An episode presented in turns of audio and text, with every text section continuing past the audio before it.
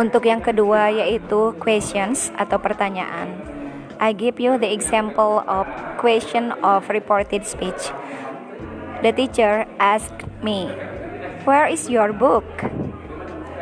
If we change into a reported speech or indirect speech, we say like this. The teacher asked me, "Where is my book?"